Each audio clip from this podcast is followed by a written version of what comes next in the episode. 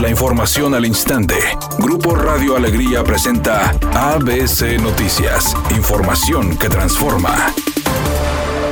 Por segundo día consecutivo, maestros paralizaron la vialidad en diversos puntos del área metropolitana de Monterrey para exigir el pago de aguinaldo al gobernador del estado, Jaime Rodríguez Calderón. Una de las caravanas con vehículos inició en el municipio de Guadalupe en la avenida Pablo Olivas, donde cuatro carriles fueron colapsados, mientras otro grupo se concentra en la esplanada de los héroes y uno más en la avenida Paseo de los Leones en Monterrey. La protesta que trastocó la vialidad inició en la avenida Paseo de los Leones, cerca de la colonia Cumbre Edid, para después trasladarse a la avenida Gonzalitos. Con pancartas y consignas en contra del mandato estatal, los afectados exigieron el pago completo del aguinaldo, ya que una parte fue depositada hace un par de días, mientras que el resto será pagado en enero próximo. Uno de los afectados, Abraham Ávila, director de una secundaria, manifestó lo siguiente. Entiendo es que el gobernador tres días antes de que se pagara lo que es el aguinaldo, que es una prestación de ley, pues eh, nos dice que no lo va a pagar de manera diferida y al pagarnos de manera diferida, pues este, se puede prestar para malas interpretaciones de que el recurso en el mes de enero no nos llegue. De acuerdo a información de algunos maestros, este día personal del sindicato de la sección 50 sostuvo una reunión con autoridades estatales, sin embargo no existe algún acuerdo por el momento. Autoridades de la Secretaría de Desarrollo Sustentable informaron que se activó la fase de alerta del programa de respuesta a contingencias atmosféricas debido a las altas concentraciones de partículas PM10 en el área metropolitana de Monterrey, agregando que se presentan condiciones de estabilidad atmosférica y alta humedad relativa como preámbulo del Frente Frío número 21 que se espera ingrese a Nuevo León mañana miércoles. A través de su reporte señalaron que lo anterior ha propiciado que se incrementen las concentraciones de partículas, por lo que se ha alcanzado el nivel de calidad del aire extremadamente malo de acuerdo con el índice Aire y Salud de la Estación Santa Catarina, y malo en el resto de las estaciones del Sistema Integral de Monitoreo Ambiental.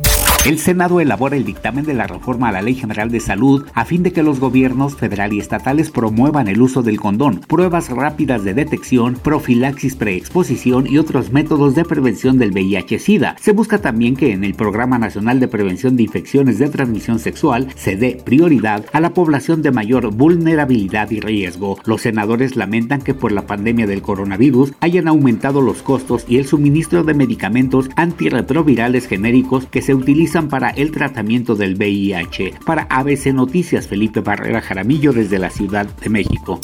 Editorial ABC con Bernardo Pérez. México está en la lista de países que recibirán las primeras vacunas contra el COVID-19, pero falta mucho para que la lucha contra el virus dé resultados. Primero, hay que lograr que las vacunas lleguen y se distribuyan en buen estado. Después, organizar logísticamente campañas masivas de vacunación, sin olvidar que se requieren dos inyecciones con separación de tres semanas entre una y otra. Además, las vacunas no hacen efecto de inmediato y su efectividad nunca es del 100%. Por tanto, lo único que queda es seguirse cuidando y actuando con responsabilidad. La victoria contra el virus aún va a tomar tiempo en nuestro país. La prestigiosa revista Friends Football dio a conocer a los 11 jugadores que conforman el mejor cuadro de la historia, con futbolistas de todas las épocas que a lo largo del tiempo demostraron su capacidad dentro del terreno de juego. En el 11 ideal destacan Lionel Messi y Cristiano Ronaldo, quienes comparten la ofensiva con Diego Armando Maradona, Pelé y Ronaldo Nazario. En el medio campo también aparece Xavi Hernández, mientras que en la defensa figuran Cafú, Franz Beckenbauer y Paolo Maldini.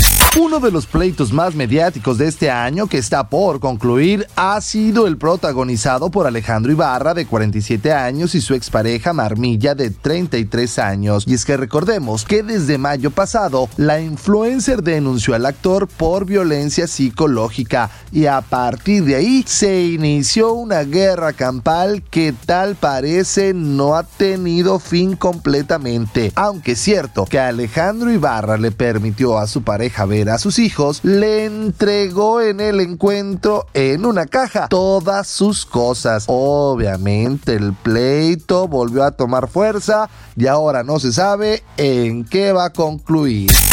No reportan tráfico pesado en la avenida Constitución a la altura de Félix U. Gómez, en la avenida Benito Juárez en el centro de Monterrey y Gonzalitos con dirección hacia el norte. Esto es por la manifestación de los maestros. Sea muy paciente y considere vías alternas. La caravana se dirige hacia el Palacio de Gobierno. Además hay un accidente en la avenida Gonzalitos y la calle Bahamas con dirección hacia el sur en el municipio de Monterrey. No olvide respetar los señalamientos de velocidad y no utilizar su celular mientras conduce. Es una tarde con cielo despejado. Se espera una temperatura máxima de 24 grados, una mínima de 14. Para mañana miércoles 16 de septiembre se pronostica un día con cielo despejado. Una temperatura máxima de 18 grados y una mínima de 16. La temperatura actual en el centro de Monterrey 20 grados. ABC Noticias. Información que transforma.